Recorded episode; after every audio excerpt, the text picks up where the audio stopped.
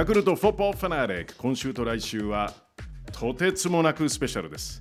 サッカー日本代表フランスリーグアンのスタッドランス所属伊東純也選手へのインタビューをお届けいたします。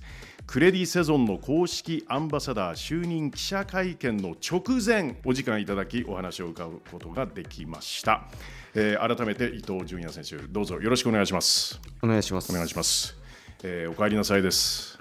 ただいまです。ほっとしますか？いやーまあやっぱいいですね日本の雰囲気は。えーリーグ初挑戦のシーズンが終わりました。えースタッドランスリーグ戦35試合出場6ゴール5アシストです、えー他のインタビューでも語ってらっしゃいますが結構ご自分に辛い点つけてますね。60点ぐらいかなっておっしゃってますがこれは？プレー自体はある程度できたという感覚はありますけどもうちょいゴールとアシストが欲しかったなっていうのはあるので、ええ。点数的には真ん中ぐらいちょい上ぐらいにしときました。面白いデータがありましてですねあのブラジルのメディアなんですけどもソファスコアというメディアがあってドリブル成功数62回でリーグ9位キーパス67回で9位クロスが48回で7位ドリブル成功率50%です。ちょっとでも微妙ですけどね9位とか7位とか。いやいやトップ10ですよだってリオネル・メッシュがドリブル成功率59%ネイマールが45%キリアン・エンバペが40%ですよ。回数もありますけどそうですね。まあドリブルのところは自信持ってできてるかなと思います。はい。まあ、たまたまこのあのリオネル・メッシ、ネイマール、エンバペの名前が出ましたパリ・サンジェルマン、1月29日、パルク・ド・プランスでしたよね。そうでしたっけ？そうですよね。あんまり覚えてない。あのネイマールに結構迫ってましたよね。あの試合ですね。はい、ノーファールでプレーしてたんですけど、ええ。倒れてファールだって言ってきたんで。あの実況の解説の方も演技が勝ってましたねって。俺踏まれてたんですけど俺が足、はい。なんかファールになっちゃってしかもイエローももらったんで、ええ。あれは納得いかなかったですけど。そうですよね。同じピッチにエンバペ、ネイマール、リオネル・メッシ、イン・パリ、どんな気持ちなんですか？いやー特になかったですけどあんまり興奮しないタイプなんで。まあでもやる気はいつもよりありました。試合後のロッカールームの雰囲気試は合後は本当に、まあ、劇的に追いついたんで引き分けなのにめっちゃ大勝ちしたかのような喜びようでしたね。そういう時あのどなたかなんか音楽流したりとかするんですか、フランスはそうですね。そうですよね。みんな音楽流して踊ったりしてますけど、ええ、俺は苦手なんであれ？あんまり。輪に加わらないんですか？輪には加わりたくないですね。ノリ見てます。他の選手からノリ悪いぞとか言われないですか、ノリ悪いぞは言われないけどええ、踊れよみたいな感じで言われますけど。気にしないです。あのちょっと遡ってチャンピオンズリーグを思い出していただきたいんですけれども、はいヘンクの時の、ははい。いその時もリバプールとかナポリとの対戦がありましたよね、いやまあやっぱリバプールアウェーは本当雰囲気ありましたし。5万2000アンフィールドですよ。アンフィールドはやっぱり雰囲気ありましたね。硬くなっちゃうっていうか緊張してるつもりはないですけどやっぱ硬くなっちゃうっていうのはありましたね、いやーだってそこにはサラーがいたりとかします。そうですね、ええ。やっぱ有名な選手いましたし、まあ、ファンダイクとかもいたんでそうです。強かったですね。チェンバレンとかも、チェンバレンめちゃうまかったです、え一番うまかったと思ったっす。ーさあ、えーちょっとワールドカップのことも伺わざるを得ないんですけれどもワールドカップカタール大会、えー伊藤選手は全試合出場です、えー運命のスペイン戦。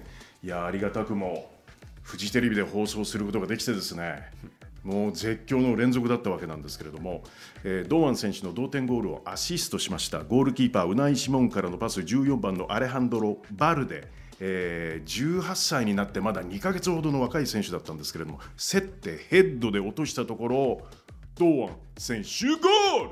最高でした。いや本当にもう負けてたんでプレッシャー行くしかなかったですし、まあ、いい形でプレッシャーかかってて、まあ、自分のマーク捨ててあそこに出ると思ったんで、うん。思い切っていって、まあ、自分のこと見えてないと思ったんではい。トラップ際思いっきりいったろうと思ったらいい感じに取れましたね、取ってボールがそのまま、まあ、率があそこにい。るのは分かってて、え正直狙いましたあれは頭で。えうんうんうん、それが得点につながったのは嬉しかったですね。そうですね。あのそのボールを奪う、まあ、ヘッドでボールを出すわけですけれどもその後やっぱりバランスが崩れて倒れますよねで起き上がったらもう決まってたって感じですか？いやまあボールを見てたんでそのまま倒れながらもボール見てて、はい。でリースが普通にカットインしてシュートしたんで嬉しかったですねいやー最高のシーンでしたけどやはり森保監督からはそういうチェイシングとかそういう、まあ、事前のどうなんでしょう？どういうコーチングがあるんでしょう？正直5バックを全くやってなかったのではい。どうしようかっていうのはありましたけどまあもうあの時は負けてる状態で薫もウイングバックやってて、まあ、超攻撃的な感じだったんで、うんうんまあ、前からプレッシャーかけてそれがいい形で得点になったかなっていう思いますね。ええ。だからこそもっと先の景色見たかったですよね。そうですね、まあ、クロアチア戦はいい戦いはできてたと思うんで、あそこでやっぱ勝ちきらなきゃいけなかったなって PK になる前にもう1点取って勝たなきゃいけなかったなっていうのは思いますね。まあ、選手の皆さんに問いかける問いとしてはかなり酷ですけれど何が足りなかったんですかね？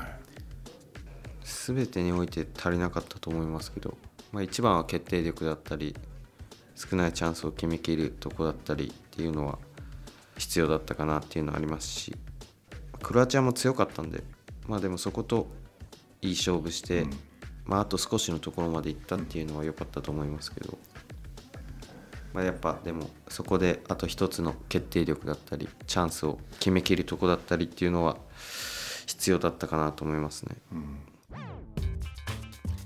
いやー語っていただきました。はい、えーでもクールですね。非常に冷静に見てますね。試合も。はい、えー試合中も。はい、えーパリ・サンジェルマンと相まみえて別段。はい。まあうまいですけど。はい。やれます。こういう感じが伝わってきますよね。本当に、えー大きな舞台でもまああのさすがにチャンピオンズリーグ変区時代ですけれども、えーアンフィールドに乗り込んだ時は緊張しないと思ったけど緊張した。でもこうやって語れる俺がいるっていう感じですね。はい、えーそして試合の展開も冷静にすごくあの覚えていてなおかつ勝つためにはチャンスを決めきることが必要だった。さあ次の舞台へとその悔しさが導いてくれるということですよね。はい、えー本当にドキドキしながらお話を聞いてましたけれどもあのもうこういうレベルまで日本の代表は来ているっていうその嬉しさがありますね。はい。そういう舞台で物おじせずにもちろん戦っていられる戦うことがもう当たり前だになっている。まあもう何年もそういう状況が続いているこの日本サッカーです。なんという幸せ感でしょうか、えーサッカー日本代表フランスリーグワンのスタッド・ランス所属伊東純也選手へのインタビュー後編。またこれからのチャレンジのお話もいろいろあります。来週この時間にお届けします。お聞き逃しないようにお願いします。